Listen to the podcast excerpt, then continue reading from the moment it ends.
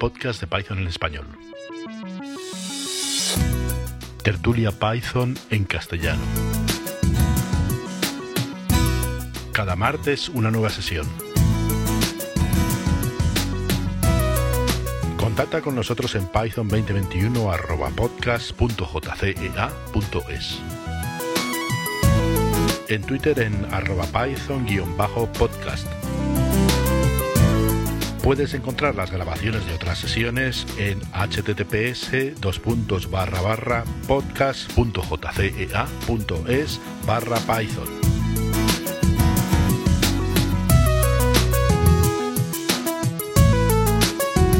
Hoy, tertulia del 16 de marzo de 2021. Hola Tocayo, ¿qué tal? ¿Cómo vas? Pues por aquí haciéndome compañía a mí mismo. Llevamos dos semanas. Parece que mi, mi, ¿cómo se dice esto? Mi poder de convocatoria legendaria eh, eh, vuelve a la carga. Parece. Bueno, va por épocas, ¿no? ¿O qué? Pues no lo sé, no sé qué, qué ha pasado. Eh, supongo que habrá llegado buen tiempo y tal. El sol. Y cuando cambie la hora, pues también se notará dentro de, no sé, una semana o así, me imagino. Habrá que retrasar un poco las, las charlas.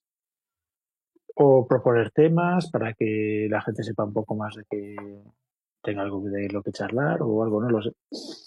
Como de repente han dejado de conectar, pues no sé qué ha pasado. Nadie me ha explicado nada, no lo sé. Bueno, ¿tú qué tal? ¿Ha sido una semana tranquililla? Sí, sí. Sí, de Python poco, ¿eh? De Python poco, pero bueno. Sí. Todo bien por aquí, ¿eh? Tú estabas en... En, En, en Coruña, en Ferrol, sí. en Coruña, sí. Sí. ¿Qué andabas, por Madrid o qué? ¿Por los madriles? Sí, yo vivo en Madrid hace mucho, soy de Vigo, pero llevo aquí sí, 30 años, o por ahí. Sí, bueno, 20, entonces ya eres 20 y madrileño. bastantes. Sí. Sí, de hecho, sea, es lo típico, ¿no? De cuando estás aquí eres gallego y cuando estás en Galicia eres madrileño. Es una cosa Ya, claro. como que no- eres de ninguna parte. Pero bueno. Sigo yendo por Vigo, bueno, este año menos por el, por el dichoso bicho, Sí, pero lo, lo normal es ir por Vigo un par de veces al año y tal, y me quedo allí, me quedo meses allí, estoy a lo mejor tres o cuatro meses eh, por Vigo. O sea, con- Está genial. Yo, la, la, por donde ya me metí en Python, bueno, a, a trastear con Python y tal, fue precisamente por Python Vigo, que fui a una de los meetups de esos que organizasteis allí, ¿sabes? Y, y genial, la verdad que sí. Fue lo, lo que me dio ya el último empujón para decir, venga, voy a echar un vistacillo ahí a ver ¿eh? ese lenguaje que, ta- que tanto, que tanto están hablando de él. ¿eh? Y, y nada, muy bien, ¿eh? la verdad que me gustó mucho la charla. Su día. Yo, yo creo que te había comentado la semana pasada que había habido un intento de montar algo parecido. En, tampoco, es, tampoco es así muy esotérico, ¿no? Reuniones ahí periódicas en Coruña, a, a cuenta de la gente de, de Inditex y de R. Sí, Y, pero claro, siempre hace falta alguien que lidere un poco el asunto y que se coma el marrón de que no aparezca nadie un día y cosas por el estilo, ¿no?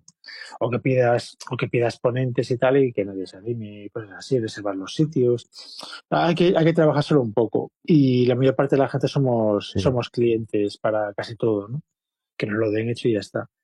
Y, pero bueno, habiendo industria por allá arriba, ¿no? Por eso, Inditex y R, pues eh, me sorprende que no, que no haya habido. No, pero aquí sí que se, sí que se hacen cosillas, ¿eh? Porque, por ejemplo, en la... En, no llega a ir nunca, ¿no? Pero sí que hay como clubes tecnológicos, ¿en donde eran? El, la, la Domo, la Domus, puede ser. Que es, bueno, eh, un centro de estos tecnológicos que hay y tal.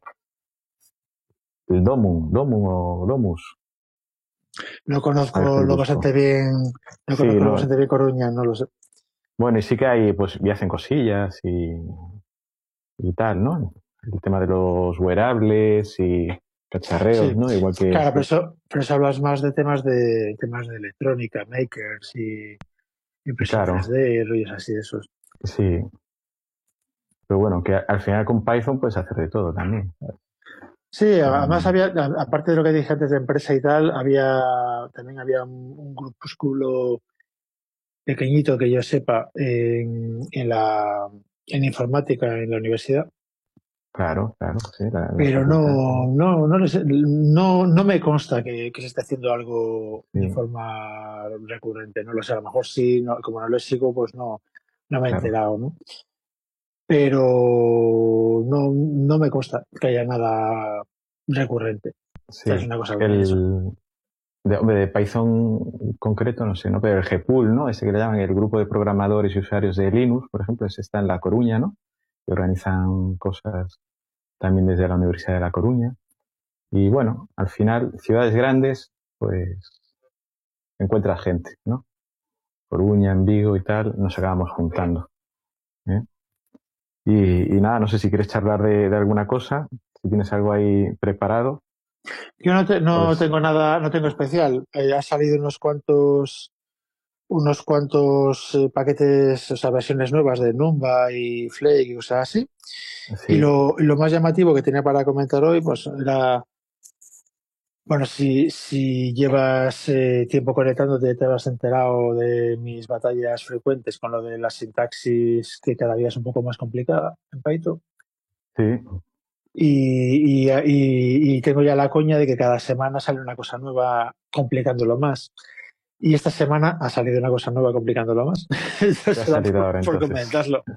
Pues se, está, se, está, se, está, discutiendo. Yo creo que todavía no, no, está propuesto de forma oficial, pero se está discutiendo ya en las listas de correo y tal. Un cambio en la sintaxis de los lambda, que no sé si sabes lo que son. Sí, sí. O sea, es para definir una función de una línea, básicamente, ¿no? Y, que no, que es muy limitado, pero bueno, para hacer algo sencillo vale y es una línea, ¿no?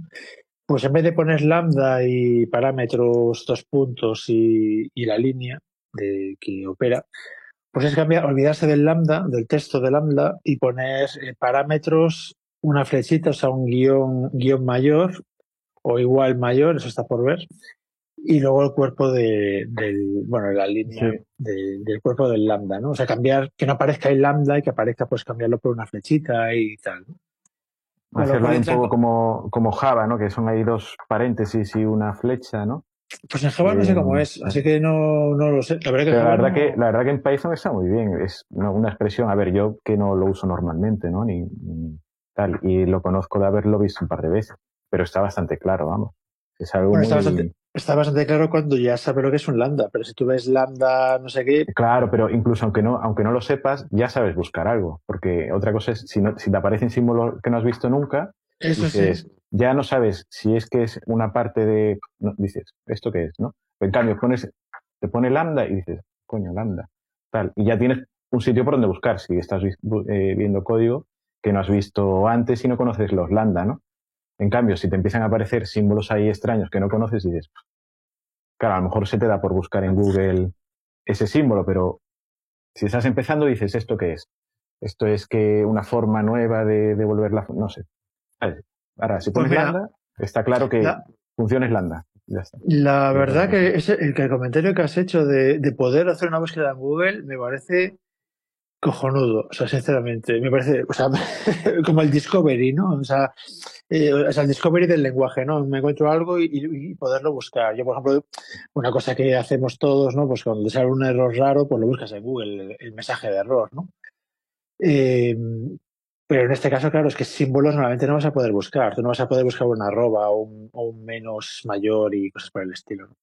Pero sin embargo, Lambda sí, y me parece, la verdad que me parece un comentario bastante interesante. Tengo que revisar tengo que revisar la conversación, porque claro, se está discutiendo ahora esa historia, ¿no? Y tengo que revisar la conversación para ver si, si el tema este de, de, poder descubrir ¿no? el, el, el, lenguaje, ¿no?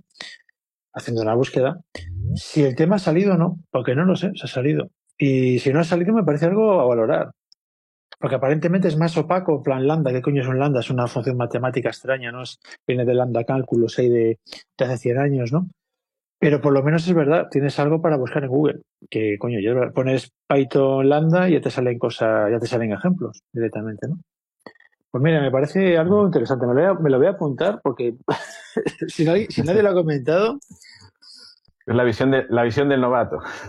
No, pero es que eso, para mí es un problema serio, tío, lo de, lo de que el lenguaje cada vez se vuelve más opaco. O sea, el lenguaje Python siempre ha tenido la fama cada vez más inmerecida, en mi opinión, eh, de que era muy fácil de entender. Aunque no supieras Python, leyendo, sabiendo, repasando, pasando tus ojos por encima de código Python, entendías más o menos lo que hacía, ¿no? Pero yo creo que eso cada día que pasa es menos cierto. Buenas, Viraco, ¿qué tal? Buenas. Bien, bien. Por aquí que no he podido entrar antes.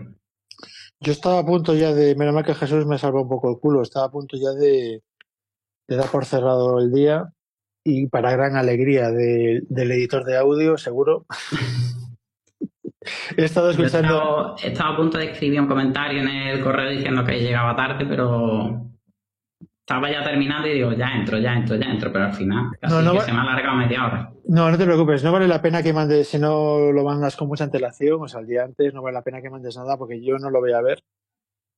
Y, y luego que alguien entre o no, pues, mm, pues eh, yo estoy aquí, si hay alguien bien, si no, pues estoy yo solo. Yo, yo pensaba, bueno, Jesús me ha salvado un poco el, la situación, pero yo pensaba darle media hora y media hora no hay nadie, pues nada, con el corte y ya está. Felicidad para, para el que va a editar. ¿no? Será el primero que fallemos, pero que es increíble, ¿no? Que en tres meses que llevamos no hayamos fallado ningún, ningún martes, pero ya, ya estoy viendo, eh, antes se ve el túnel, la luz al final del túnel, estoy viendo la oscuridad al final de la luz. Ahora que llega el verano y el buen tiempo, el cambio de horario y cosas así, lo veo, lo veo complicado, pero bueno, vamos a ver. Una cosa que sí que estoy pensando en serio es ir proponiendo a lo largo de la semana, no, no esperar al último día, el martes, ¿no? Pero a lo largo de la semana ir proponiendo alguna cosilla Sí. para que la gente se lo vea, que yo no es lo que me mola porque obliga a que la gente tenga que hacer cosas y no las va a hacer, pero eso hay que valorarlo con la parte de que se nos acaban los temas de conversación y, y esas cosas. Y para no hablar yo solo, que tengo la sensación de que claro, yo propongo, propongo temas, pero yo propongo temas que ya tengo pensados, por decirlo de alguna manera, ¿no? Y tengo más que decir porque, bueno, llevo dándole vueltas días o, o lo que sea, ¿no? Y, y a, y a los demás pues les acaba de caer la pregunta de qué opinas de no sé qué y pues no sé, hace 10 segundos, macho, pues no sé qué opinar, ¿vale?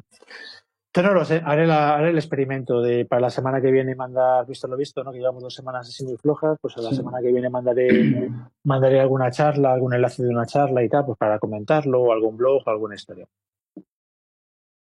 Que, que podría ayudar. No lo sé, hay que probar, hay que hacer la prueba. Yo tengo un detallito, no sé si estabais hablando de algo y corto, o si no, espero. Mm, Pues lo que le estaba comentando, que, que cuando lo he comentado tú no estabas, entonces te lo comento por si tienes algo más que decir y, pasa, y cambiamos de tema, es que siguiendo la línea esa de, de la novedad sintáctica de la semana de Python, la de esta semana es cambiar la síntesis de los lambda. Está, está, en discusión, no es no está aprobado todavía. De hecho, no sé si, si un PEP, pero se está discutiendo, ¿vale? Eh, cambiar la síntesis de los lambda en vez de poner lambda parámetros dos puntos eh, línea o bueno no sé cómo llamar aquello expresión vamos a decir expresión pues cambiarlo por parámetros menos mayor o sea como una flecha vale como una flechita y expresión y eliminar lambda y un, un comentario que ha hecho Jesús que me parece cojonudo la verdad me parece muy valioso es que, que si cambias eso una cosa que, que pierdes es poder buscar en Google, que es un lambda. O sea, tú llegas al código de Python, no has visto lambda nunca y de repente ves una cosa ahí que pone lambda no sé qué y puedes hacer una búsqueda en Google. Pero si te aparece una flecha, pues no te va a salir nada. Además, una flecha que empieza con un menos, con lo cual el menos es algo de...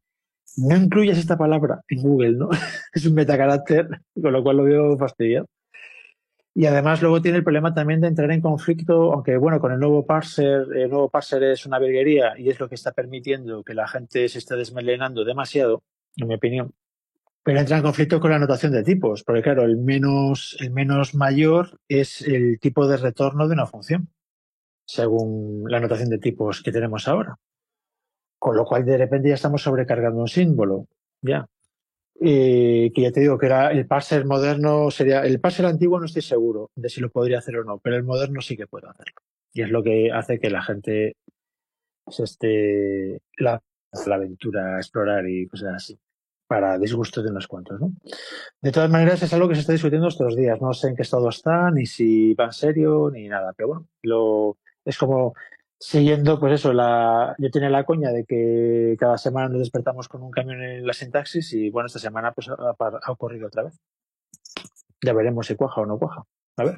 Bueno, podríamos intentar reunirnos unos pocos, eh, entrar en esas discusiones para que coja como más peso el que no se hagan esos cambios. lo único que se me ocurre. Yo, yo de decir que para mí me sorprende un poco, yo no sé, no sé, yo, bueno, soy, soy mayor y ya sabes que la, nos cuesta los cambios y tal, ¿no? Pero a mí no me cambias mi lenguaje, que llevo 20 años con él. Pero me sorprende mucho que en, en muchas de estas discusiones de cambios de lenguaje y de, para mí, complicarlo, sin una ganancia evidente, ¿vale? Porque si ganas, ganas. Eh, en muchos, no sé en este cambio, en este en concreto no, no, no, no he analizado bien la discusión, no ha sido ver un par de blogs y tal, no, no he entrado en la lista de correo. Pero en cambios previos, como el tema del Walrus, por ejemplo, y cosas así, uno de los más, eh, de los paladines, ¿no? Del cambio, eh, modificar la lengua, eh, la sintaxis del lenguaje, es Guido. Que debería ser como el, como el, como la cabeza fría y el, el, vigilante, ¿no? De que la cosa no se desmadre. Y se ha desmelenado total. ya, no es mi, ya no es mi problema, chaval. Ahora el problema es de los, del Steering Council, ¿no? Y de los PEP, del proceso PEP. Y yo tengo aquí ideas locas y, yo no sé si, si, es una broma de a ver hasta dónde es capaz de llegar sin que nadie le ponga freno o, que llevaba muchos años con ganas y, no se atrevía y ahora, pues como se supone que hay alguien ahí que, tiene la última palabra, que ya no sé, pues entonces ya no tiene que preocuparse de tener dos sombreros, ¿no? De por un lado querer cambiar cosas y por otro lado ser el vigilante del lenguaje, ¿no? El vigilante ya es otra gente, ¿no? Pero claro, tenemos ahí a, Pablo Galindo, que también es un loco de las novedades y, está en el Steering Council, y con lo cual, pues no sé, yo creo que esto va a ser muy emocionante. O lo que no, lo que no nos ha jodido la migración a Python 3, pues igual nos fastidia las, las novedades constantes y tal, no lo sé. O, o, soy yo que estoy mayor, no lo sé. Pero no crees, al final, no crees que simplemente que intentan ir con las novedades, con las tendencias. Quiero decir, lo de las funciones de flecha lo incorporaron en JavaScript, sobre todo en TypeScript. Lo están incorporando en PHP 8 lo están incorporando en varios lenguajes. ¿No crees que se están dejando llevar un poquito por las tendencias del resto de lenguajes en vez de pensar como un lenguaje independiente? A ver, yo veo la necesidad de ciertas cosas. Por ejemplo, el tema de, de programación asíncrona, de los async await o programación asíncrona como concepto, ¿no?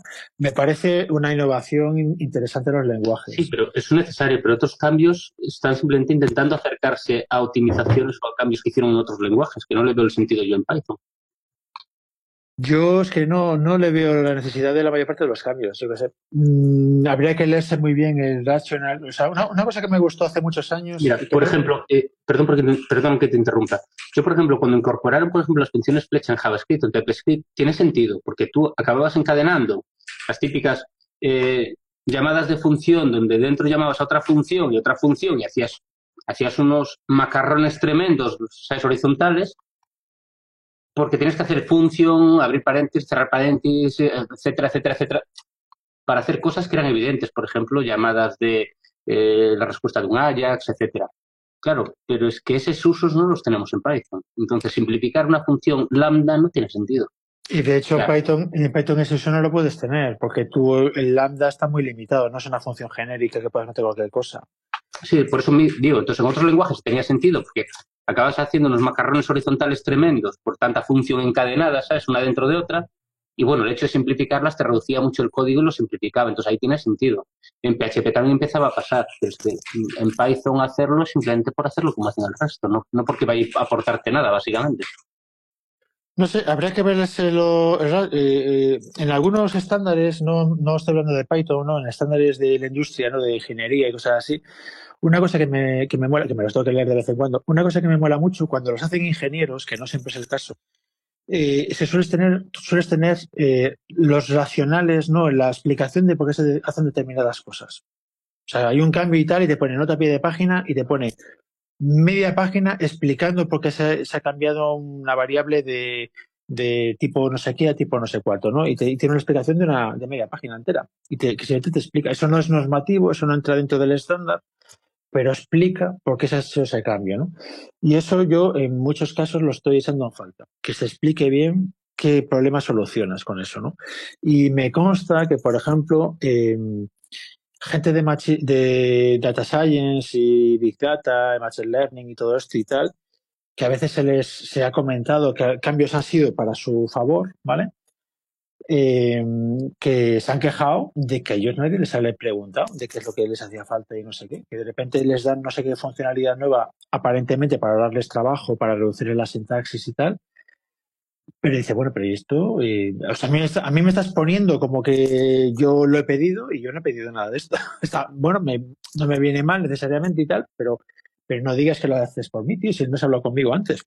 Entonces, no, la verdad que no lo sé. Y yo ya, yo ya me sospechaba rollos así hace un año y pico cuando, cuando vio el tema del parser nuevo, y de hecho lo, lo comenté en, las primeras reuniones, o la primera, que, que, el PEP, que, el, que el PEG, el parser nuevo, permitía eh, complicar mucho la sintaxis.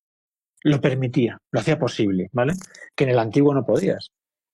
Y, y, claro, cuando tienes una herramienta, pues eh, cuando tienes un martillo todos son clavos, ¿no? Y de repente pues te emocionas y, y, miras lo que hay por ahí, mola mucho y lo quieres tener igual, sin pensar cómo encaja o cómo lo va a asumir el ecosistema o lo que sea. Tal vez me estoy equivocando, ¿eh? esta es una impresión mía, pero no... Mm, viendo código de otra gente por ahí, yo no veo usos masivos del Walrus, yo no veo usos masivos de la arroba para multiplicar matrices, no lo veo el Walrus al menos aportaba una cosa que no teníamos antes. Así realmente estaba añadiendo algo al lenguaje. Pero es que cambiar la función lambda, o sea, es solo hacer código incompatible, nada más. Bueno, habría que ver si ya te digo, eh, ahora mismo está en discusión ese tema, esta discusión en la lista de correo de Python hay ideas está, que bastante, si queréis perder el tiempo es un buen sitio, porque hay muchas discusiones y, y algunas son valiosas, ¿no? Y, y es, se está discutiendo ahí el tema. Entonces me imagino que estarán dando argumentos a favor y en contra. Yo no estoy siguiendo la discusión de momento. Eh, mira, pues es algo que podría haber, haber traído ¿no? hoy, haberme lo visto un poco más. Eh, pero ahora mismo se está discutiendo, con lo cual habría que entrar y mirar qué, qué, qué, qué se está poniendo a favor y en contra. Y a lo mejor te convencen, tío. No lo sé. A ver, a favor, yo, yo pongo una a favor. Y es que Lambda ocupa más caracteres a ver, que eso. Entonces, al final, a ver, no, por, eh, por intentar sacarle el lado bueno a. Bueno, la, la legibilidad cuenta. Completamente de acuerdo. La legibilidad cuenta. Y lambda es más legible a lo mejor que. Yo, yo prefiero mil veces lambda antes que que me pongan una flechita.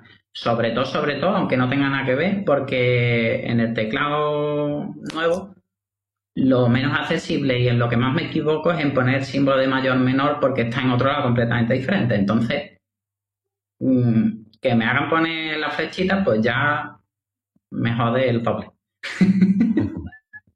Entonces, el lambda es más bonito, más entendible. Yo me miraré, la verdad que me lo tenía que haber visto, porque pensaba sacar el tema hoy, que lo he sacado, pero lo he sacado sin, sin dar ningún argumento ni a favor ni en contra. O sea, no me podía haber mirado un poco la discusión y, poder, poder comentar los dos lados. No llevas la contraria, la voz dominante en ese momento en la conversación y decir, pues mira, yo soy de este lado o soy del otro lado porque me he leído los dos y puedo elegir eh, a qué lado me alío, ¿no? Pero no lo he hecho. Mira, eso ha sido un, fallo mío. Y luego me quejo de, de que la gente no hace los deberes. Me caché la mano. Pero bueno, esa ha sido como la novedad de la semana en lo que a mí respecta de, de el cambio sintáctico propuesto de la semana. Ya está. Esta semana ya lo tenemos cubierto. Vamos a ver la semana que viene con qué nos sorprende. Y luego otra cosa que he estado mirando, eh, pero esto no, no, no he sacado nada, o sea, he sacado cosas en claro, pero no he sacado nada útil que, que me sirva ahora mismo para el día a día y tal, es cómo se almacena a nivel de, de las estructuras internas de Python, ¿no? Cómo se almacenan los parámetros por defecto. Cuando tú defines una función y pones timeout igual a 5, ¿no? En la función. Entonces puedes, puedes pasarle un parámetro dándole un valor a timeout, pero si no se lo das, eh, se usa el valor por defecto, en este caso 5. Bueno, pues eso, ¿dónde, ¿dónde se almacena eso dentro de, del binario, ¿no? Del, paquete binario que se genera? Porque me interesaba modificarlo a saco en un, una librería que estoy utilizando que tiene parámetros por defecto que son bastante inaccesibles porque son parámetros por defecto mm, en funciones que llaman funciones internas de la librería. Entonces esos parámetros por defecto que en principio puedes pasar otro valor es que tú no lo llamas directamente a esa función, tú no la llamas directamente, ¿no? La llama otra librería, otra función intermedia que no te deja modificar ese valor por defecto. Entonces estaba mirando si podía cambiar de forma sencilla eh, se podía cambiar el valor por defecto modificando y el binario.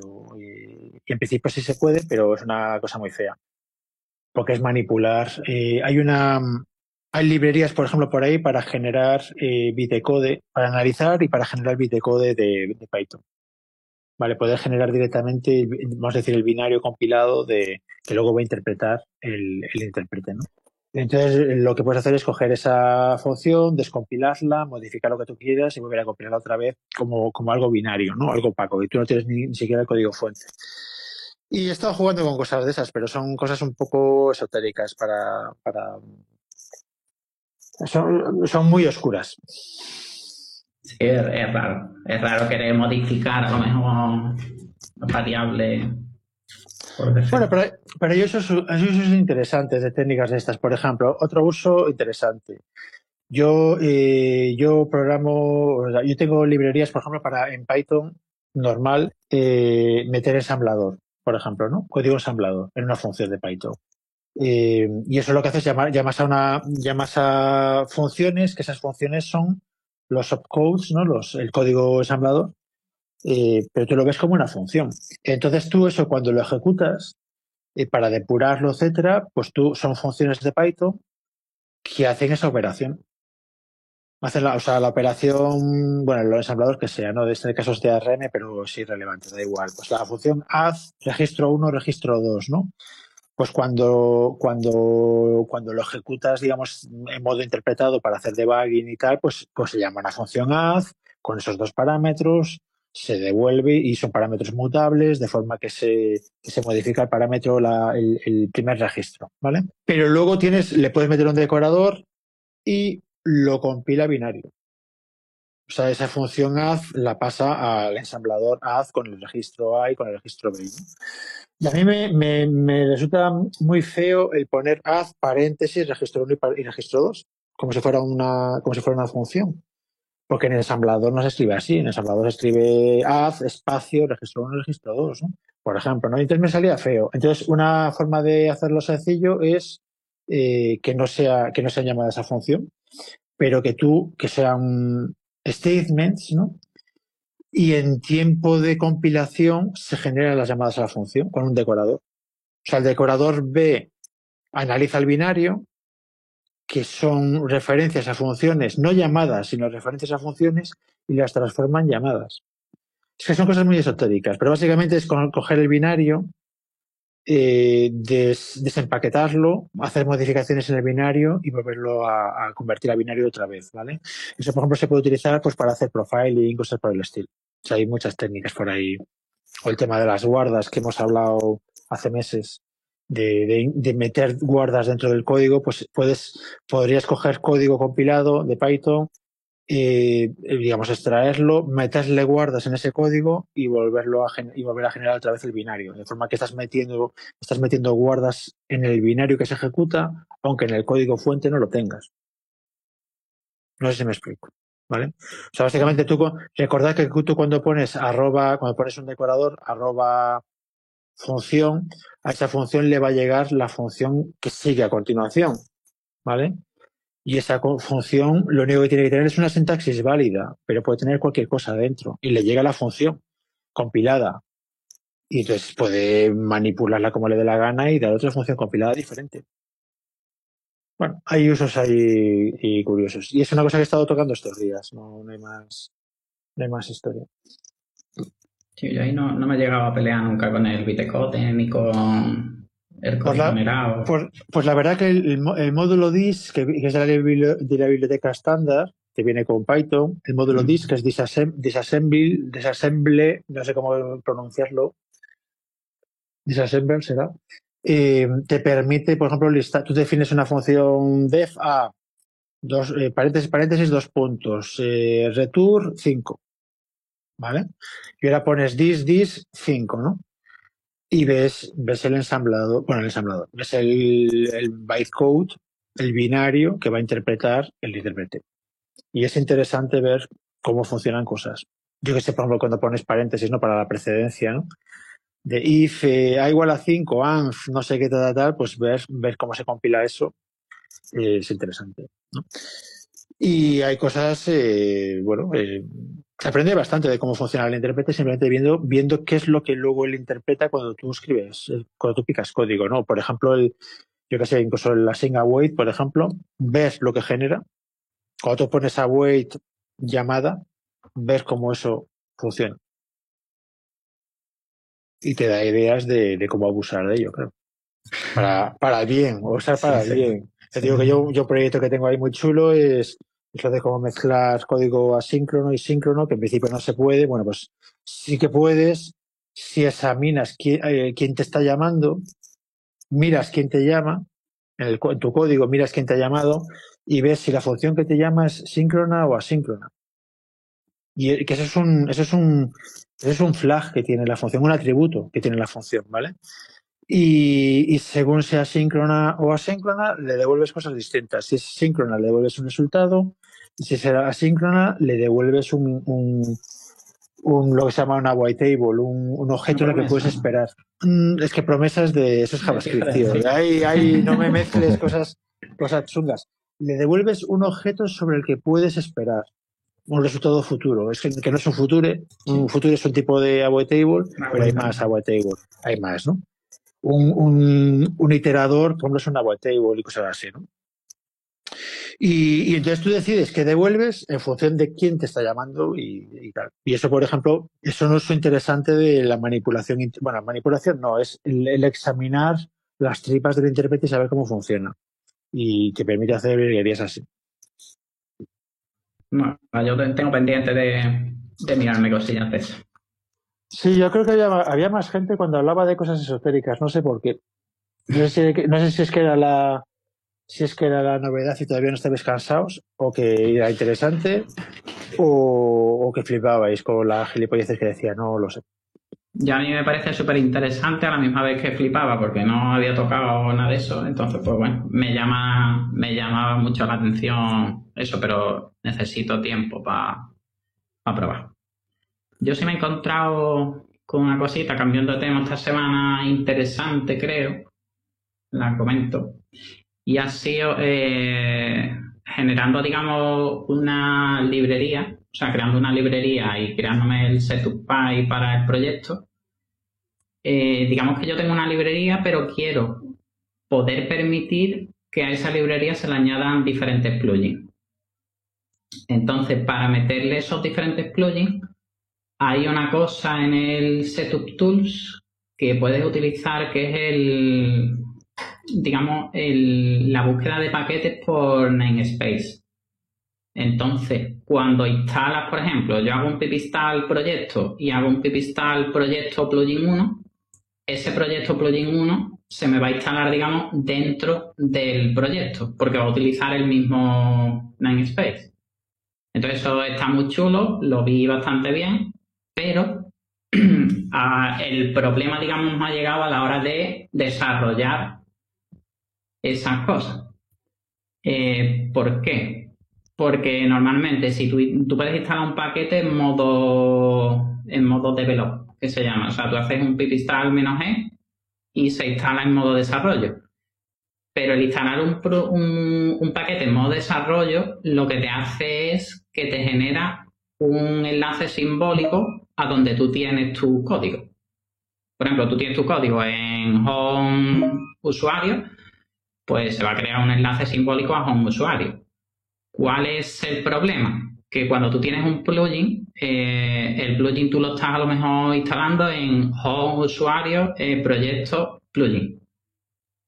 Y si tú instalas eh, en modo desarrollo tu proyecto y luego instalas el plugin, al final del plugin se está creando también un acceso directo y ese acceso directo, o sea, ese enlace simbólico no se puede crear dentro del otro enlace simbólico que ya tienes, por lo que el proyecto no te va a funcionar. No sé si me explico. No te sigo, no te sigo mucho. Yo es que el modo de desarrollo no lo suelo usar, no lo suelo utilizar normalmente. Yo lo que suelo hacer es, es crear un, o sea, cuando estoy desarrollando un, un, una librería, es crear un virtual env, ¿vale? Sí. Y en ese, en ese Virtual Env eh, eh, hago pipistal de la librería que estoy- o sea, tengo ahí dentro el código de la librería con su control de versiones y tal. Y, y hago pipistal de la versión que estoy trabajando ahora, la quiero probar, y haces pipistal. Normalmente lo hago con Make, ¿no? O sea, hago Make y hace cosas, pasa los tests, por ejemplo, pasa los tests y, y lo instala, ¿no? Y, y entonces lo, lo tengo ahí contenido todo dentro de un, de un y, y, y entre comillas instalo en el Virtual Env, pero como si fuera una librería oficial, Sí. es una librería pública, instalo la última versión, porque además el, con pip tienes la opción de instalar, de forzar la instalación, aunque el número de versión no haya cambiado. Claro. Y entonces yo la fuerzo para, en plan, paso del número de versión, no voy a estar incrementando cada vez que hago un commit, ¿no? Y, y que le instale cada vez y ya está, tarda medio segundo y fuera, ¿no? Claro, pero cada vez, cada vez que quieres hacer pruebas tienes que instalarlo todo. Imagínate que yo estoy trabajando con la librería en sí y con dos plugins.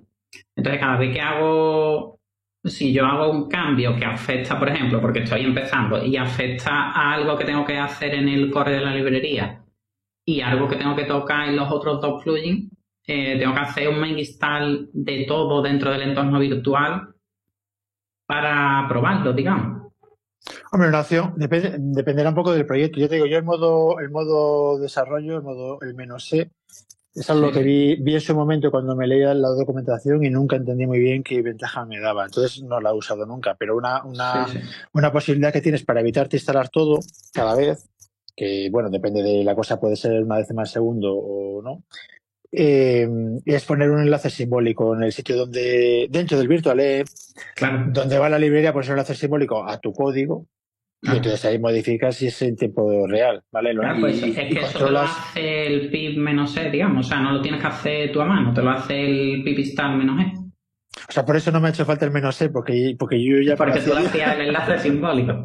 Bueno. El problema viene cuando ya estás usando dos librerías que afectan una a la otra. Entonces, al final, yo lo que he tenido que hacer es crearme un enlace simbólico yo de esos plugins dentro de la librería del core. Entonces, el core sí me, hace el enlace simbólico y cuando a ese enlace simbólico, yo ya lo meto internamente porque no veo que haya solución sencilla para que el pipistal menos e funcione cuando estás usando Ninespace en los paquetes. O sea, no veo forma sin tener que tocar tu propio código, porque al final, si funciona con enlace simbólico, tienes que crear un enlace simbólico dentro de tu código y eso mm, no Ah, vale, sé yo espera, hasta qué punto espera. debe permitir. Estoy pillando el problema, lo estoy empezando a entender. O sea, tú lo que dices es, tú cuando haces un menos, claro, es que lo del enlace simbólico es la clave del asunto. Lo que tú dices es, tú, tú instalas la librería principal con un menos C, Sí. ¿vale? Y si lo he entendido bien, espera que le doy al botón que no es. Y me ha liado. A ver, ah, ya está. Eh, entonces, eh, tú sales a la librería principal con el menos E, te crea un enlace simbólico apuntando a tu código fuente en, en el, el USR local, bla, bla, bla. Sí. A poder ser en un virtual. Y entonces, claro, lo que tú dices es que tú cuando, cuando haces un menos E de un subpaquete Eso del es. plugin, tú no querrías que se modifique, que se meta el enlace simbólico dentro del código fuente del padre. O sea, yo quisiera que hiciese eso, pero eso realmente no lo va a poder hacer el propio plugin porque debe de tocar, digamos, tu código. O sea, no está tocando el virtual, el virtualen, estaría tocando tu código. Entonces, no sé yo hasta qué punto se debería de permitir eso. Bueno, pero eso es normal, pero el, yo entiendo que el menos E sigue los enlaces que hay, sigue, o sea, va al directorio que toca y mete el enlace simbólico. Si ese directorio ha atravesado un enlace simbólico previo, le da igual.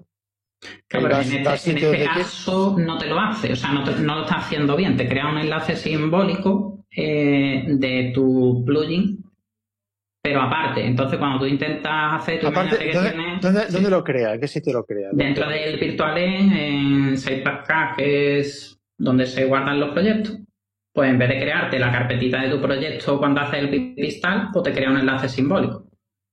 Pero el enlace simbólico te lo deja a ese nivel, o sea, tienes, Eh, te crea un punto, P- o sea, es un enlace simbólico, pero es un punto PHT. PHT, puede ser, Eso es, PHT. eso es. Hombre, no sé, no sé muy bien cuál es el problema, no lo sé, pero si lo investigas un poco y crees que es un bug y tal, pues da por saco Sí, sí. con él. Sí, O sea, hecho, un, llegado- un, bug y vamos, me lo puedo mirar yo, aunque yo no, yo no estoy en, en el desarrollo de PIP, pero, pero bueno, por darle. Es que la darle- gente, o sea, hay un, hay un error reportado en PIP que llegué a ese error, pero eh, le dicen desde PIP que no es problema de PIP, que ese problema es problema de Setup Tools, que es el que tiene el file package dentro del Setup Py y es el que debería de decidir de seguir, digamos, el enlace simbólico, como tú has dicho al principio, para que te lo cree dentro de tu proyecto real. Bueno, pues si no es de PIP y es de, Seta- de SetupPy, Setup Tools, pues se persigue a esa gente también, igual. Ah, sí, sí. O sea, tengo O sea, que, tengo que perseguir. Lo que pasa que, ya digo, fue. mm, O sea, no me ha dado tiempo a mirar más, pero digo, lo comento por si. Por si os había encontrado con el mismo error o a ver también de qué forma solucionáis este tipo de cosas. Pues hombre, a mí no me ha pasado antes, ya te digo, yo lo he hecho a mano A hasta mano. ahora, o sea, pero que me dicen, no, que no hace falta, yo pues Claro. yo no le veía utilidad porque yo lo hacía a mano y no sé, ¿qué, qué me aporta? Pues no hacerlo a mano. Vale, guay. Sí. Eh, mira, ya ves lo que digo siempre de que ya me vale para probar algo y esta noche.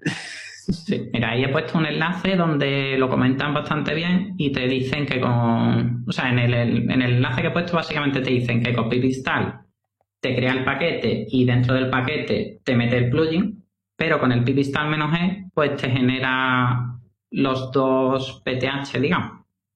No te lo mete dentro, te lo generaría, pero fuera. Bueno, tengo que leérmelo, no me lo voy a leer sí. ahora. No, sí, es, lar- eh, es larguillo, pero aunque se ve rápido, digamos, a lo que quiero llegar. Tengo que mirar en Setup Tool y ver si es, si es sencillo de hacer. Bueno, a, mí lo, a mí lo evidente es, coño, es que siga los enlaces simbólicos. Si me dices que no los Claro. sigue, sí. pues, pues no lo sé. Pero es que mi pregunta es, ¿tendría sentido que sigan los enlaces simbólicos? Porque si permites que sigan los enlaces simbólicos, vas a permitir que cambie tu código. No sé hasta qué nivel eso es seguro. Es que esa es la parte a la que quería llegar yo. Yo pensé que el problema no lo, no lo estaba entendiendo y pensé que el problema era ese, que, que te mete el enlace simbólico en el código fuente de la- del padre. Entonces, como que era en plan, tío, ¿qué Claro. haces, no? Es Y que bueno, si hace hace- eso... Eh, yo la verdad no, no he hecho subpaquetes, o sea que no te sé decir. Hay una charla de las, de las que pensaba proponer para, para dar un poco de vidilla a esto, para la semana que viene. Hay una charla de hace dos semanas así en Python Madrid, creo que fue, me parece. La tengo por aquí, pasar el enlace en Python Madrid de, de Juan Luis Cano, que es el antiguo presidente de Python España y bueno, ha estado todos los fregados, ahora está un poco desaparecido y tal, la vida, la vida dura. Pero bueno, ha, sido seminal de muchas historias, ¿no? De que la asociación, las picón y toda esta historia. Y, y dio una charla hace, pues no sé, dos o tres semanas sobre eh, cómo crear paquetes en Py. Eh, o sea, paquetes, digamos, modernos, no, no. Porque el problema es que te, te pones a, te empiezas a mirar por internet y te encuentras 357.000 tutoriales de cosas que ya no funcionan o que, o que funcionan, pero no vayas por ahí, tío. O sea, eso, eso es como funcionaba antes, hace ocho años. El tema de Setup Tools, los SEG, los famosos SEG, que todavía me los encuentro de vez en cuando. Y, entonces, bueno, pues el hombre se supone, yo no, la no he visto la charla, pero la tengo pendiente y, y la pondré si vale la pena, que supongo que sí, la, la comentaré pues para tener un tema de conversación, ¿no? Pero se supone que la charla es un poco la, eh, pues digamos, cómo se hace hoy en día en el año 2021, ¿no? Cómo se tiene que hacer bien un paquete en condiciones. No sé qué profundidad tiene, no sé si toca este tema o no de los subpaquetes, no lo sé, es un tema un poco esotérico, no sé si lo tocará. Y, pero bueno, no lo he visto. Entonces, mira, la, eh, le daré un poco de prisilla al, al- a verla. Más que nada para evaluarla y, y decidir si, si pedirla como, como deberes o no. ¿Vale? Y de esto tenía alguna cosa más. Hay una reunión de Python Barcelona, pues no sé si ya. Está cargando la página. El 18, el jueves. Un evento online, Python Barcelona. Bueno, no sé si tiene tema. Sí, sobre Django y Flask. No sé, no tengo mucho más, mucho más preparado, la verdad, esta semana. Estado liado con cosas que no tienen nada que ver con el lenguaje. Pues yo eso es lo que, lo que ha sido solamente esta semana. Pues sí, he estado liado con cosas, pero con lo mismo de siempre. Entonces, Nosotros, No podía- ya- no puedo comentar así más. que Python, Python puro, poca novedad. Pues si queréis lo dejamos temprano hoy, no vamos a estar dando vueltas si no hay material. O Jesús, si quieres decirnos algo, que últimamente eres el, el faro de nuestra oscuridad. Que va. Nada, pues yo por mi parte eh, sí que, por ejemplo, te, te tengo aquí en Python en español, ¿no? En un podcast en, en de Apple, ¿no? En, en esta de Apple, ¿no? Sí, a ver. Y veo que eh, dejaste en el 2015, o sea, hiciste unos programillas y tal, ¿no? Uno, dos, tres, cuatro, ¿no? Hay más, hay más, ahora hay seis, me parece. Sí. Bueno, no lo sé. Eh, a ver, sobre eso, Estaría, estaría bien. Si haces un, un podcast eh, de Python en español, te lo ay, tendrás mira, aquí un seguidor, ¿eh? a ver, os el que come- tengo siempre es que es el tal Tag Python to me. No Sí, sé hay- si se- A ver, eh, he estado oyendo, eh, ya para terminar por hoy, que no, Sí, no da- sí. hoy el día no da para más. He estado oyendo las grabaciones eh, de esto, ¿vale? En general, bueno, eh, Pablo, Pablo se lo está currando bastante, pero donde no hay no se puede sacar. En general la calidad de sonido es muy mala y hay ruidos y gente tecleando y cosas por el estilo. Y, pero bueno, y no sé muy bien cómo de interesante está. Yo lo que estoy haciendo de momento es oyéndolas, llevo tres, de dos horas y pico cada una. Y estoy sacando, estoy sacando notas para las, para las, bueno, pues a mí me gusta cuando, sobre todo algo que no tiene temática fija y tal, eh, tener un índice de lo que se va a hablar y, y en qué punto se va a hablar, o sea, en qué minuto se va a hablar, para poder moverte directamente a ese punto, ¿no? Si estás hablando de algo que no te interesa, pues puedes pasar a la- al capítulo siguiente, por decirlo de alguna manera, ¿no? Entonces ahora mismo estoy oyendo lo- las grabaciones para validar un poco la calidad y tal, que te digo que no hay mucho que rascar ahí. Ya supongo que nos, nos llegarán flames a saco. Eh, y, y estoy sacando los, vamos a decir, los resúmenes, ¿vale? Y tengo varios frentes abiertos. Eh, Pablo se está encargando de, de editar el sonido, que es eh, una parte, sobre todo, muy ingrata, muy aburrida y muy poco gratificante. Y yo estoy oyéndolos otra vez, con lo cual me aburro mucho de irme a mí mismo y también no sé si es algo que, que me quita energía para los martes, porque ya, ya, eh, ya me he oído cuatro horas seguidas a hablar a mí mismo sobre temas y tal, y como que ya no me queda nada más que dar. a lo mejor no es buena idea, pero bueno, es lo que estoy haciendo ahora. Y, y tengo varios temas pendientes para poder publicar los audios. Uno de ellos es eh, un mecanismo para meter en los audios los, estos índices. ¿Vale? Lo digo por si hay alguien que tenga experiencia en el tema y tal y pueda decir algo, alguna librería, algún software o tal. Eh, pues poder meter en los MP3, poder meter los índices como texto y como punto, o sea, lo que se llama capítulos, ¿vale? Poder meter capítulos. Uno, dos, eh, yo quiero meter MP3 en formato VBR, formato de, digamos, vamos a decir, eh, bitrate variable, ¿no? Entonces ahí a la hora de moverte por el, por el MP3, a la hora de avanzar y retroceder, los MP3 tradicionalmente era eh, bitrate constante. Entonces era muy fácil moverte porque, digamos, tiene un tamaño de bloque fijo, por decirlo de alguna manera, por simplificar las cosas, ¿no? Cada milisegundo ocupa tantos bytes y es así. Entonces, pues tú te puedes mover con mucha facilidad porque te quieres ir al minuto no sé qué, pues haces la multiplicación de lo que ocupa cada segundo y te mueves allí, ¿no? Pero si metes bitrate variable, cada segundo tiene un tamaño diferente. Y entonces hay que meter un índice de segundos. Hay, sé que hay un estándar para hacer eso. Bueno, de hecho hay varios estándares, que hay entre las movidas, que hay varios estándares. Y que básicamente cogen el MP3, lo cogen, eh, lo leen entero a toda velocidad, porque no hay que decodificar nada, simplemente ver los bloques, y generan un índice, con no sé con qué granularidad, pero bueno, con que medio una de un segundo me vale, generan un índice de plan, el segundo no sé qué empieza en tal momento, de, en tal offset del fichero, ¿vale? Y eso es algo que hay que hacer y buscar el software y tal, si alguien sabe eh, eh, eh, de alguno, ¿no? Tiene, tiene, ya la experiencia y tal. Yo sé que hay varios, pero bueno, pues si alguien tiene ya la experiencia, que me lo comente. Y luego la tercera parte, y también me está parando bastante, es dónde colgarlo. O sea, que cojo el de Python en español, lo resucito.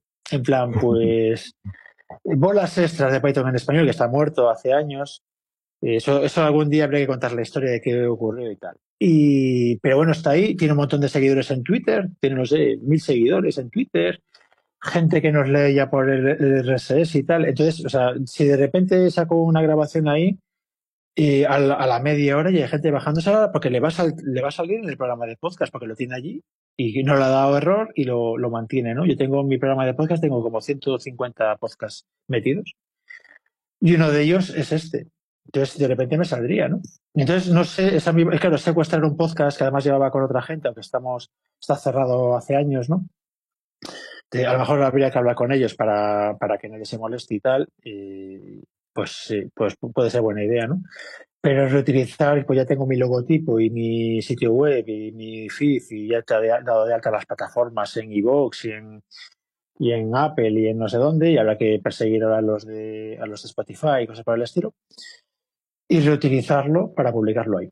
Es muy feo la web y todo esto, pero porque se hizo hace muchos años. Está está hecha a zope y hablando de persistencia y rollo, está hecha a zope.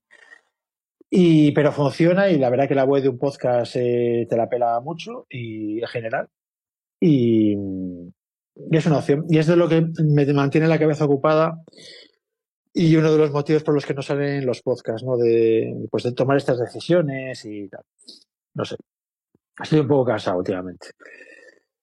Y ya está, era respondiendo un poco a lo de Jesús de, hombre, tienes aquí un podcast, eh, no sé, antiguo y tal. Que bueno, pues puede ser que resurja de sus cenizas, o sea, viene a huevo de lo que has comentado, ¿no?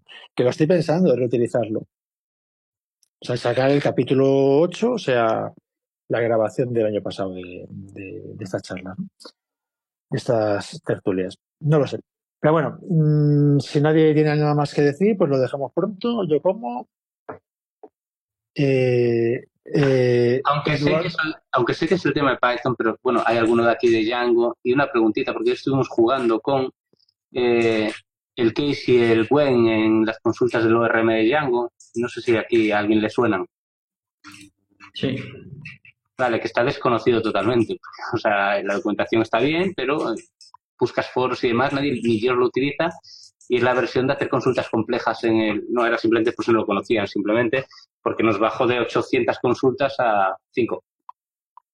Y Sí. Yo, yo cuando se complican un poquito las consultas en Django, tiro por consultas en crudo y para adelante, porque al final Vale, pero es que me, me- me la solución que se ocurrió. Dijimos, vamos a ver, ¿cómo se puede hacer sin irnos a crudo? Vamos a utilizar el ORM como Dios manda. Y que hay forma de hacerlo que pensé que era imposible. Sí, sí, pero claro, está completamente. escondidita dentro de la documentación de Django. Yo hice una con, con Django, una bastante gorda, que me salieron, pues te puedo decir que me salieron unas 20 líneas en Django. Y cuando vi lo feo que quedaba, eh, digo, la voy a hacer en SQL, que, que va a ser más entendible. Porque al final sí, hacía muchas menos, o sea, pero quedaba, quedaba fea en Django. O sea, para algún caso en concreto, creo que precisamente el, case el when lo usado, pero para un caso en concreto donde me venía una o dos líneas extras y ya está. Pero cuando se complica un poquito más de la cuenta, mm, eh, que es más sencillito. Yo de momento conseguí no meter SQL en ningún proyecto. O sea, con eso digo todo. Pero sí, sí, cierto, cierto. Intentamos tirar por el camino rápido. Es Yo tengo Legacy por ahí que tengo consultas SQL de 50 líneas. O sea que las he tenido que hacer para que vaya un poquito más rápido, pues no cambiar la base de datos y no hacer tablas nuevas, pues he hecho Y esto nos, consultas pregunta, que- esto nos pregunta de Python. ¿Y no te compensa crear alguna función en el servidor ya para eso, directamente en la base de datos? Eh, sí, podría hacerlo. Digo, porque ve- veo mucha tendencia a intentar hacer mega consultas SQL cuando hay ciertos casos que requieren ya una función a nivel de base de datos. Sí, sí, completamente de Parece que las evita como si fueran fuego, ¿sabes? Como si fueran a quemarse, ¿sabes? Por hacerlas. Sí, sí. Ahí lo que pasa es que yo dije, voy a hacer las consultas, o sea, yo hice las consultas estas cortas con la intención de meterlas en una tabla nueva y hacer peticiones a esta nueva tabla. Porque empezó a crecer la base de datos en plan de que, al final necesitas tener, eh, no sé, de a 10 tablas o 15 diferentes para mostrar lo que podrías meter en una tabla. eh, digo, pues bueno, voy a crear una tabla, pero cuando vi lo poco que tardaba la consulta, digo, pues ya está hecha la consulta. y así está ahora mismo. Mi intención a futuro es meterlo en una tabla, pero a futuro, cuando haya un poquito más de tiempo. Pues fin de mi comentario no Python, perdón. Y ahora podré soltar lo de, lo de que si en vez de SQL y mariconadas estuvieras con temas de persistencia nativo, Sí, ya, pues ya está.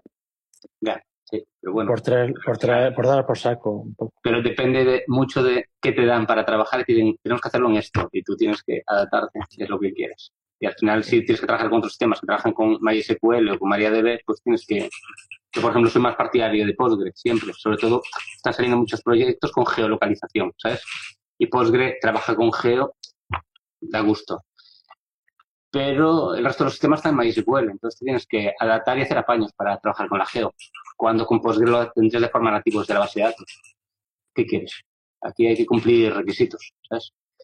Eso. Por cierto, eh, estuve viendo las novedades de la 310, no sé si ya la comentaste la semana pasada o algún día, porque me falté alguno. Hay cosas curiosas. ¿Tema para el próximo día o ya lo hablasteis? No se ha hablado, pero bueno, la 310 todavía le queda hasta después del verano, no sale. Sí, pero hay propuestas ahí ya curiosas, ¿no? Sobre la bandeja.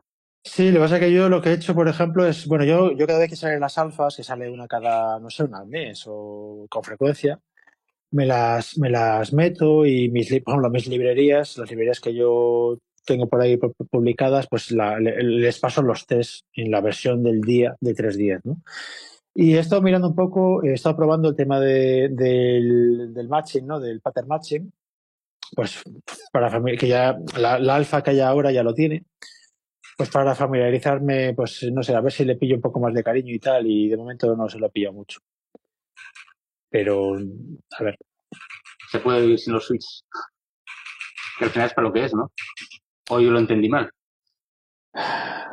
Eh, a ver, tema- eh, me vais a alargar la hora, ¿no? Que yo quiero cortar, guárdatelo para la semana que viene, tío. Para la semana que viene queda. A ver, yo, yo, Semana que viene, ya está, no, no, no sigas. yo estoy, yo estoy, yo sigo buscando el caso de uso de, a ver, es verdad, es- es- o sea, a ver, el, el- el mecanismo pitónico tradicional de, de hacer un, un, switch masivo, ¿no? Si tiene tres entradas haces un if, un if, un if, else if, else if, else if, ¿no? Pero si son muchas entradas, eh, lo que se hace nativamente en Python tradicionalmente es usar un diccionario que la, que la clave es lo que, pues, pues lo que decida que vas a ejecutar y el valor es un puntero a la función que, que invocas, ¿no? Que es un poco lo de pattern matching, ¿no? Y ese es el, mecanismo pitónico tradicional. Es un poco feo porque por un lado defines las funciones y por otro lado tienes que asignarlas a un diccionario, con lo cual, pues es verdad que, que es, digamos, es un, es, algo que, que es ajeno al lenguaje, ¿no? Es algo que, digamos, es un, es un uso pitónico, pero porque no hay algo nativo para hacerlo. Y el switch es algo que sí que se echa de menos cuando viene de otros, lenguajes. Pero la sintaxis que se ha propuesto y tal, no la acabo de, de ver, tío, que solo haga matching de los tipos y no sé qué. No lo sé. No, no, no, no he decidido si me gusta o no me gusta. Yo ya decidí que no. A ver, la el uso habitual normalmente es definir una variable, un tal, según un switch. O sea, que al final lo haces con eso. Haces un diccionario y directamente devuelves la variable según la key. Con lo cual, rara vez tienes que ejecutar más de una línea, ¿sabes? Al menos en mis casos, ¿vale? Y cuando son esos casos donde tienes que definir funciones, pues las defines, que tampoco son los, son los casos raros al final. O sea, tampoco es un uso tan descabellado de, de un diccionario al final. Pero no sé si resuelven o no resuelven. Es que estoy buscándole vueltas, pero es que no sé si, re- o sea, con, con las limitaciones que le ponen, no sé si resuelve o no resuelve algo, si realmente no lo veo. Estos son el tipo de cosas que para poder opinar bien hay que probarlas y leer un poco y hacer experimentos, instalarse el último Python y probarlo y tal. Si, si eso es algo que, que os apetece hacer y tal, es algo que podemos proponer. O sea, si tú ya te has instalado el Python 3.10, eh, alfa, no sé, alfa 6, creo que va ahora mismo, y, no sé, Viraco se anima y, y Julio, se atre- Julio, Jesús se atreve y tal, pues es algo que podemos proponer para la semana siguiente. ¿no? En plan, podemos- en plan mirar, mirarlo un poco a fondo, no simplemente leer, leer el PEP y tal, no. Vamos a intentar, a, no sé, intentar usarlo en algún programita nuestro, tal, a probar. El detalle como- es que ya, ya me lo imagino yo. eh, sa- ¿Sabéis el enlace este que se pasó ahí atrás de What the fuck Python? El de donde eran usos raros de Python, ¿no? Y tal. Ya me veo usos del match, ya directamente ahí dentro de poco, en esa lista. De cosas raras que hace el match. Yo todavía tengo que, tengo que usarlo más para poder opinar. No, no me lo he visto a fondo, ni la sintaxis, por ejemplo, la sintaxis ha sido al tacto, no, no me lo he, no me he repasado el PEP y he probado todos los casos, etcétera, ¿no? Y le doy vueltas a dónde encajarlo en mis cosas. Pero claro, yo, yo es que, como lo que comentaba antes, yo soy viajuno, entonces yo tengo mis estructuras de cómo hacer las cosas. Y para mí, yo soy feliz, como sometiéndolo a un diccionario para hacer un switch con un diccionario. Y entonces me cuesta cambiar eso. ¿no? Bueno, no lo sé, hay que, hay que probarlo un poco. De ahora mismo yo no puedo, no puedo aportar nada útil en este momento sobre ese tema. Habría que, pero si, si el tema interesa es algo que se podría mirar para la semana que viene y tal. Decir, bueno, pues hacer, verse un vídeo de YouTube y, y probar media hora un par de cosas. Que hay que instalarse el Python 3.10 Alpha 6, que igual hay que compilar desde binario, o sea, desde código fuente y cosas así. Eso, eso no sé cómo lo, yo es que lo compilo desde fuente, no sé, no sé si está distribuyendo un binario ya fácil de usar. No lo sé. Pero si hubiese gente dispuesta a hacerlo, para mí me parece un buen tema. Yo me lo tengo que ver tarde o temprano, así que me da igual vérmelo temprano. Yo este domingo acabo lo del curso famoso, con lo cual el lunes puedo echar una ojeada. Así que a ver si puedo, para el martes a ver si tengo trasteado con el Python 3.10. Sí. A mí luego me parece otra- interesante también. Y después lo que se puede hacer, si no te lo quieres compilar y lo quieres probar, eh, Docker, te coges un Docker con la imagen de Python 3.10, que ya los hay, y nada más que lo tienes que ejecutar y prueba. Yo ahí no digo nada, yo ahí cada uno, se lo, se lo que cada- yo me lo desde fuente porque, o sea, es que como me- es lo que me sale natural. Y, ya está. Y, pero una cosa que podemos hacer, si queréis, ya proponemos y mando luego un mail mañana o te mando un mail comentando que, que vamos a repasar las novedades de Python 3.10, el que hay hasta ahora, pero repasarlas habiéndolas probado. No repasándose la lista diciendo esto me mola y esto no me mola porque lo estoy leyendo ahora mismo. lo estoy leyendo y suena bien, suena interesante. No, macho, hay que dedicarle un ratillo, ¿no? Para ver, para ver cómo encaja. A yo, yo uno de los podcasts que sigo en inglés eh, y que me gusta mucho es uno que se llama Python Bytes, que dura solo media hora, semanal, pero dura media hora. Cosa que es eh, raro, ¿no? Que dure tan poco. Y una cosa que me gusta es la estructura que tiene. De hecho, yo quería hacer un podcast en español que fuera eso. O sea, un podcast en español que fuera hablar de media docena de librerías o de cuatro o de un blog o de lo que sea, ¿no? Pero hablándolo, habiéndolo probado, que esa es la madre del cordero, tío. O sea, no decir ha salido esta librería, esta librería, esta librería, sino ha salido esta librería y, y le he dedicado una tarde. Porque me interesa el tema, porque lo que sea, ¿no? Y le he una tarde y, joder, pues menuda mierda de, de librería, tal, no sé qué. No simplemente enumerar que ha salido no sé qué, ¿sabes? Sino que realmente es gente que, que la opinión que da es una opinión eh, fundamentada, porque, coño, lo, han- lo han estado probando. ¿Sabes? Y eso yo en castellano no conozco nada, bueno, en Python en español no conozco nada directamente, ¿no? Eh, pero yo es algo que yo quisiera hacer en, en español, pero me hace falta gente para hacerla, no, no lo puedo hacer yo solo, no, no es lo si, que quiero hacer. si le- le añades la parte en español de un duplicado de Real Python, ya lo petas. Hombre, alguna vez he pensado, eh, sinceramente, he pensado coger la, la Python Bytes esta y decir, a ver, ¿qué, ¿de qué hablas esta semana? Hablamos de tal, tal y tal. Bueno, pues tú te lo miras y hablas de lo mismo. No tienes que decir lo mismo que han dicho ellos. Pero esa investigación de qué mola esta semana, ya te la han dado. Y en español no existe. O sea, no, ese análisis no ha salido en español, que yo sepa, ¿no? Igual hay un podcast en México, no lo sé. Y, y dices, bueno, pues ya me, me hacen el trabajo sucio de, de decidir que vale la pena, ¿no? Y, y los escuchas, valoras su opinión y tú ahora le das la tuya, pero porque también te lo has mirado, no simplemente no, no, no, no calcas lo que han dicho ellos necesariamente, ¿no? No, no es traducir y ya está. Pero sí que el trabajo de investigación y tal, pues que te lo dan ya hecho. Y es algo que he pensado varias veces, porque sí que he hecho en falta algo así en, en castellano. A mí me molaría, me molaría no tener que hacerlo yo. esa es la madre del asunto. me molaría que existiera, ¿no? Y ahorrarme de trabajo. Pero bueno, en, este caso concreto, Sí, en este caso concreto, yo como me manejo en inglés más o menos, pues eh, el hecho de que esté en inglés no me es muy problemático, pero, pero me fastidia que no se está en español.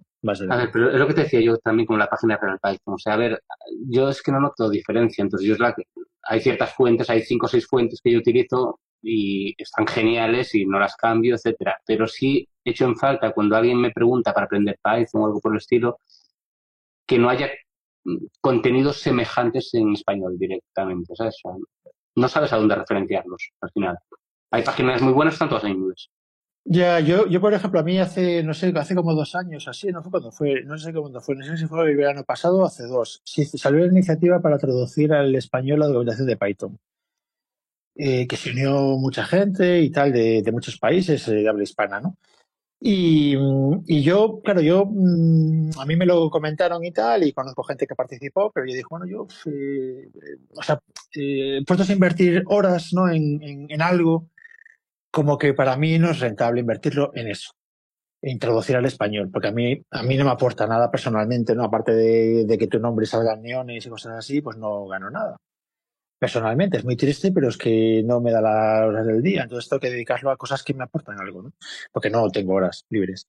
Y, pero hubo gente que se lo ocurrió bastante y tal, y bastante gente de España, hubo hackaclones, hubo de todo. Y, y, y, debo decir que no he visto la documentación. He hablado con gente, he hablado con gente que participó y me contaban sus batallitas, ¿no? Para, para cómo traducir cosas, ¿no? En plan, ¿cómo traducir esto, no? Incluso un caso me comentó uno que se tiró para traducir una palabra, se tiró un fin de semana entero leyéndose blogs y leyendo tal, pues que no, no, no, estaba buscando la palabra que captase la esencia, ¿no? que no fuera simplemente traducirlo a lo bestia, sino en plan, no, pero que signifique algo. Y el tío le metió un mogollón de horas. Y yo digo, mira, yo no tengo tiempo para eso, tío. pero me alegro mogollón de que, de que haya gente que lo está haciendo, tío. O sea, que, que traduzca la documentación en el español. Yo aprendí, yo me metí en Python porque me hice el tutorial de Python en inglés, pero fue un tutorial. No, fue, no me leí la documentación, eh, el manual de referencia. Me hice un tutorial de dos horas. Y, si, si, eso estuviera dispuesto en español, pues habrá gente que le pasa lo mismo, que se ve, se lo ve en español, hace el tutorial dos horas y ya decide que es el lenguaje que le mola. Y ya no sigue buscando. Ya está. Pero hace falta que exista eso.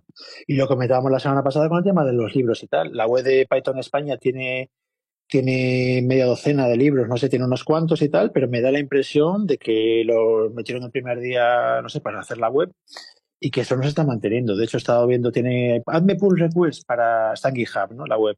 Y, y, vas a GitHub y el último cambio fue hace tres años y cosas para el estilo, ¿no? Y dices, pues es una pena, macho, no.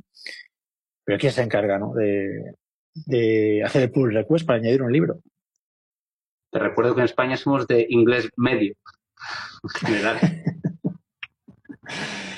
Sí, pero yo he hecho falta, yo he hecho falta esa, es como las comunidades, ¿no? Hay muchas actividades por ahí de Python. Yo hace años llevaba un, un, una web de, dentro del dominio de Python España. Alguien tiene, está metiendo ruido, no sé qué es.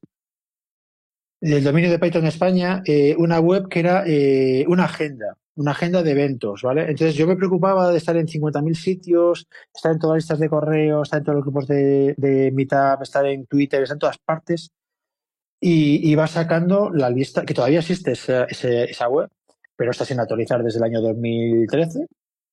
Y va publicando todo lo que salía en español de, de actividades, de eventos, encuentros, las P-Ladies, las no sé qué, ¿no? Y, y, me costaba un montón que la gente me mandase cosas, nadie me mandaba nada. Tenía que, tenía que estar yo en todas partes y, y, y estar al tanto, apuntarme. Si yo me apunté a las P-Ladies, a la lista de correo de Pilidis para enterarme de cuando había reuniones de Pilidis, macho, o sea, era acojonante. Yo decía, joder, mandarme un mail. Pero mm, no. No porque, no porque, bueno, eso es, eh, joder, todo el mundo tiene muchas cosas que hacer, ¿no? Y esto, pues como que no, no sé, te, te viene gente, pues ya está, no, no, la, la difusión, no sé, es como esto, ¿no? La difusión la estoy haciendo en las listas de correo y ya está. No lo estoy haciendo en Twitter ni en ningún otro lado, ¿no? Pero una cosa que aprendí ahí es a lo de automatizar mogollón de temas de seguimiento, etcétera, ¿no? O sea, eh, yo tengo sistemas automáticos mmm, de la hostia, está para el correo electrónico, ¿no? O sea, tengo sistemas que se conectan al IMAP y me analizan el correo electrónico para extraerme cosas para, para metérmelo en un calendario. O sea, me lo hace y lo hace el ordenador. No lo hago yo. Por eso sé que hay un Python, hay una reunión de Python en Barcelona el jueves. No he ido yo a buscarla. Ni me han informado ellos. O sea, me ha informado el sistema. Y esto lo he hecho en falta a mogollón. El, el, por ejemplo, lo que comentaba Julio, eh, Julio, joder, Jesús antes de cosas que se están haciendo en, en Coruña y tal, y yo no, yo no lo sé, no me consta. Y me fastidia no saberlo. Es como cuando, eh, cuando Eduardo me decía que está solo y tal, que no hay a su alrededor no hay gente de Python. Y dice, coño, pues hay mogollón, macho, pero es que no, está, no, no tenemos no hay desarrollador. O sea, no hay desarrolladores, ya no digo Python. Es, es un pueblito esto, tío. Pues, eh, pues te digo yo que no. Pues te digo yo que en un pueblo de 10.000 habitantes, macho, está petado de gente programando en su casa eh, picando código, tío. Seguro. Que sí, que seguro que lo hay, pero me refiero que no hay comunidades, no hay tal, no se hace público, no, y aparte lo pregunté en algún momento, ¿sabes? Intenté organizar por el ayuntamiento algún tipo de evento y tal, pero no hay nada, tío. O sea, la, o nos animan o están cada uno encerrado en su cuarto, pero no, no hay nada que sea público. Mira, hace, hace mogollón de años en Madrid surgió una iniciativa que, que yo la mantengo viva, la parte que yo hacía la sigue funcionando, que es eh, eh, eh, era, era un grupo de organizadores de comunidades tecnológicas. Y éramos, eran ciento y pico comunidades en Madrid, ciento y pico, tío. Ahí había de todo. O sea, criptomonedas, JavaScript, Ruby, Python, etcétera, ¿no? Hasta de WordPress había gente ahí. Y, y Java, de Perl, o sea, había de todo.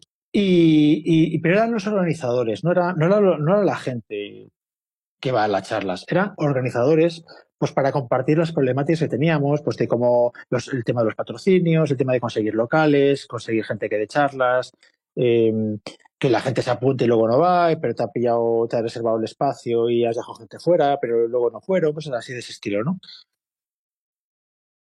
Hola. No, me, me, voy yendo, ¿vale? Nos vemos la semana que viene con las vale. novedades del Python 3. Python 3 vale. el Switch y demás. Vale, perfecto. Entonces, eh, se hicieron varias cosas y una cosa que hice yo que sigue funcionando es un calendario de actividades tecnológicas en Madrid. Entonces yo me he ido preocupando, ese, bueno, ese grupo desapareció, ya no existe, que yo sepa, pero el calendario existe. Entonces yo estoy a un meetup y, y me llegan todos los días mogollón de avisos de actividades nuevas y tal, y, y sobre todo de grupos nuevos, y los voy añadiendo a mi sistema. Y mi sistema se conecta, genera un calendar, lo sube a una web y tal, y lo tengo suscrito en el móvil. Y en mi móvil me, va, me sale ahora, pues, que, que, hay hoy en Madrid de, de, tecnología, ¿no? Y este, por ejemplo, está automatizado. O sea, ya no, ya no tengo que andar yo siguiendo a nadie. Ya me lo hace el sistema. Yo hago make, make publish cada día y se lo baja y lo publica en la web. Ya está. Y eso en Python, pues no. Bueno, no lo sé. En fin, eh, no sé, hoy ha sido un día flojillo, no sé si esto vale la pena eh, subirlo o no subirlo, no lo sé. Lo escucharé. Buenas. Hola, ¿quién es? Hola. Eh. Gato. Hola, gato, por acá. Sí. Eh, bueno, no sé si en realidad lo dejo para otro día o, o ya. Ahora, digamos, ya se, se van. no sé, digamos ustedes, si dejo la pregunta instalada o, o, la, o la, dejamos para, para otro día. Yo preguntaría y a lo mejor nos emocionamos con ella y estamos una hora, no lo sé, prueba. Ya, bueno. Eh, un poco a propósito que se habló por ahí por audio y esas cosas. Eh, no sé hasta, hasta, qué punto dirían que, si, han tenido la experiencia, ¿no? De trabajar con audio, eh, vale la pena desarrollar algo en Python eh, relacionado con el audio, considerando que de pronto los niveles de latencia que ofrece el, lenguaje quizás son demasiado altos. No sé si han encontrado alguna forma de, sortear ese asunto, digamos, en comparación a lo que significa C++, por ejemplo. Pues mira, yo hago bastantes cosas de audio en Python y no hay problemas de latencia. O sea, no, no hay problemas o sea, la, mis problemas de latencia cuando los tengo son, son, son con con el subsistema de audio, con el pulse audio y con el buffering de, del sistema operativo. ¿no? Yo, por ejemplo, tengo un software que es para control de emisoras de radio, por ejemplo, y está hecho en Python 100%. No ya, pero por ejemplo, a la, a la hora de construir tipo mm, eh, instrumentos BST, en donde ahí los requerimientos quizás del, de la exigencia del procesador y esas cosas, mm, la, la latencia es muy importante. No sé si has tenido experiencia con eso. Yo, yo lo que te digo es, ¿para ti la latencia ha sido un problema o no? Porque no creo que sea un problema. Porque, bueno, en los niveles de respuesta de Python en comparación, que se al C más, más, más cierto, eh, hay milésimas por ahí que pueden resultar importantes. Sí, pero una latencia, yo qué sé, en la pulsación de un teclado de, de, de un piano, una latencia de 10 milisegundos no, no, lo vas a percibir, el ser humano. Y 10 milisegundos es una barbaridad de tiempo, o sea, no vas a tener 10 milisegundos, vas a tener menos. Lo que es, lo que es des, desde que te llega una operación, o sea, haz la, no sé, haz la prueba, es decir, el, el, tema de Python no es la latencia, el tema de Python es el rendimiento, pero mientras estés por debajo o sea, tus requerimientos de cálculo estén por debajo de lo que necesitas eh, para funcionar, da igual que lo tengas hecho en Python o en, o en C++. Yo el ejemplo que pongo siempre, por ejemplo, es procesar un log de un disco duro, machacar un log para extraer estadísticas o un gráfico o lo que sea, en general, lo que te va a frenar, aunque hoy en día con los SSDs es diferente, ¿no? Pero tradicionalmente lo que te va a frenar es la velocidad del disco duro. Si el disco duro te da 200 megas por segundo, si tú eres capaz de procesar en Python 200 megas por segundo, no lo hagas en C++, hazlo en Python. Porque lo que te está, o sea, no vas a ir más rápido para hacerlo en C++, vas a, dos, a 200 megas por segundo, que es lo que da el disco duro. Y, yo con el sonido, mi, experiencia con sonido, yo tengo temas de procesado de sonido en tiempo real, de, reverberación, etcétera y tal, y están escritos en Python y no, no percibo, o sea, no, veo por qué tiene que ser ningún problema la latencia. O sea, Python es ineficiente, pero, pero con las máquinas bestias que tenemos ahora mismo, para este tema en concreto no veo que sea un problema, creo yo. No sé si, no sé si tú lo has probado y has tenido problemas, o es un problema teórico. Sí, más, más, bien teórico. De, de, hecho, que quería un poco adentrarme en eso, pero de hecho estaba buscando módulos por ahí que me pudiesen servir y están un poco desactualizados. Y no sé, asumía también que quizá había un problema un poco por eso. No, no sé si tú conoces alguna librería por ahí importante para, para, para los plugins BSD, para, para tipo instrumento y esas cosas. No, de eso no hecho, de eso, yo, o sea, yo de eso no he hecho nada. Yo he hecho de procesar audio, o sea, de leer un micro y grabar y emitir un audio por la tarjeta de sonido, ¿no? Eso sí que lo he hecho. Y a mí la latencia que tengo ahí básicamente son temas de driver de sistema operativo, el USB, etcétera, no el lenguaje.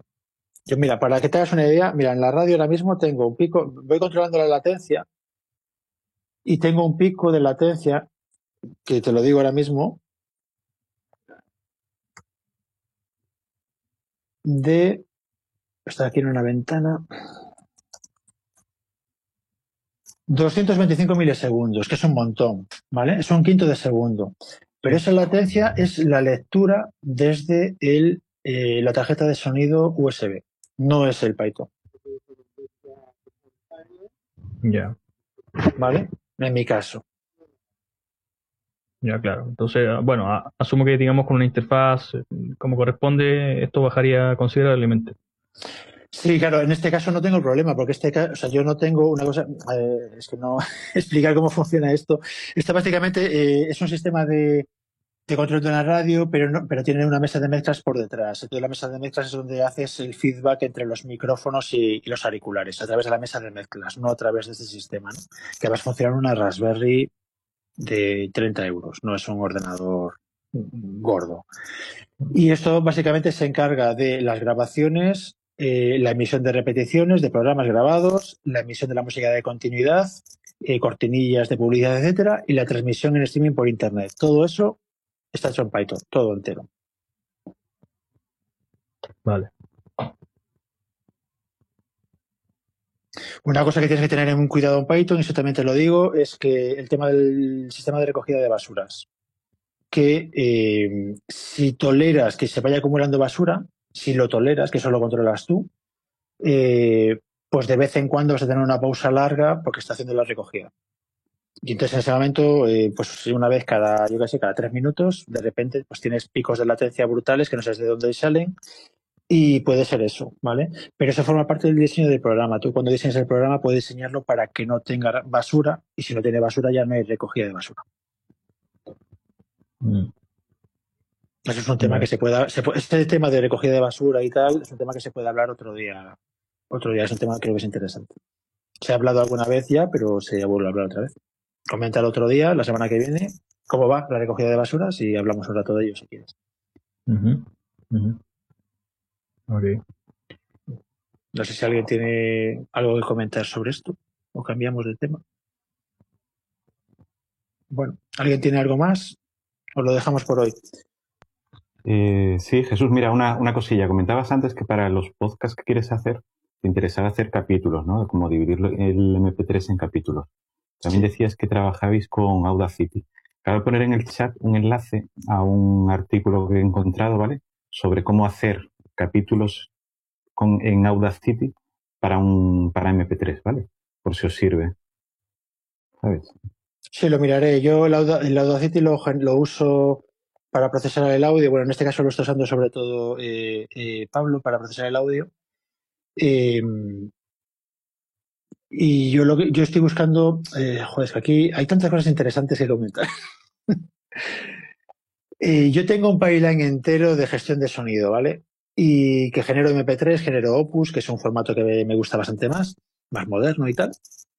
Y el Audacity es para editar. Pero, por ejemplo, yo eh, bueno, básicamente me interesa hacerlo por, simplificando mucho la conversación, me interesa hacerlo por software con una librería, con un programa que lo haga. Yo le doy un fichero de texto con marcas de tiempo, le doy el MP3 o el Opus y que me dé el fichero maqueado, ¿vale? Con lo que el formato. Y además me consta que hay varios formatos diferentes, que es probable, es probable que los hubiese en su momento y que ahora ya ha triunfado uno y ya está, ya solo hay uno, los demás son anecdóticos. Pero yo cuando vi esto, pues eso, en 2015, cuando lo vi, había varios y ninguno era el. Ninguno solucionaba todos los problemas y entonces al final dices, ¿qué coño hago, tío? Meto los cuatro sistemas a la vez. Es como. eh, y, me imagino que hoy en día, pues la, el mercado se habla, se habrá decantado por uno o habrá salido uno nuevo que soluciona los problemas, no lo sé. Entonces lo comento simplemente, pues si alguien lo tiene, me da, me dice cómo se llama y voy a tiro fijo, ¿vale? Si no, me lo, me lo acabo picando yo. O sea, a mí esto me mola, o sea, me lo pico yo. ¿Vale? Pero mm, es mejor no tener que hacerlo. Igual que si alguien hace un podcast en español de Python, me lo ahorro yo también. ¿Vale? Eh, de todas maneras, muchas gracias por la, por la referencia, me la voy a mirar porque incluso hace referencias a otro software o tal, me lo, me lo miro.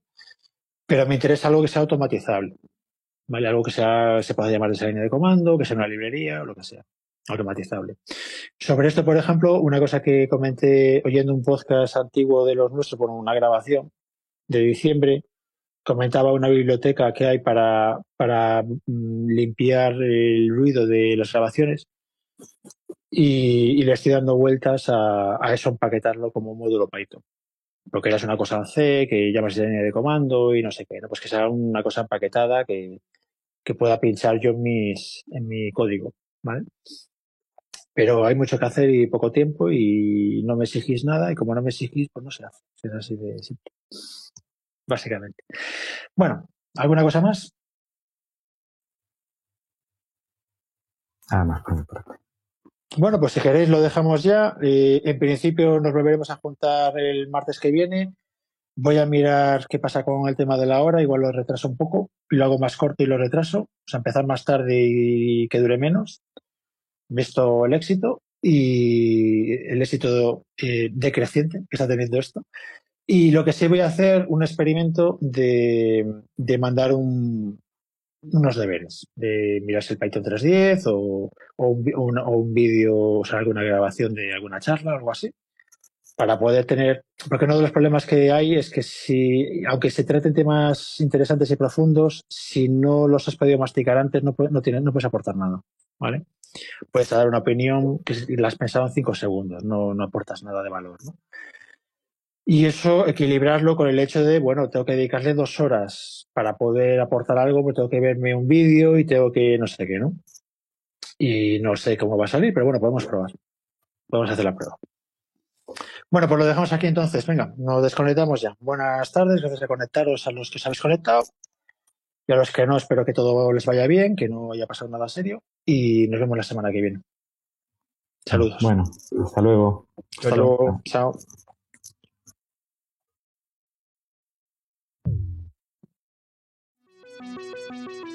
Podcast de Python en español. Tertulia Python en castellano. Cada martes una nueva sesión. Contacta con nosotros en python 2021 podcast.jcea.es. En Twitter en arroba python-podcast. Puedes encontrar las grabaciones de otras sesiones en https podcast.jcea.es barra python.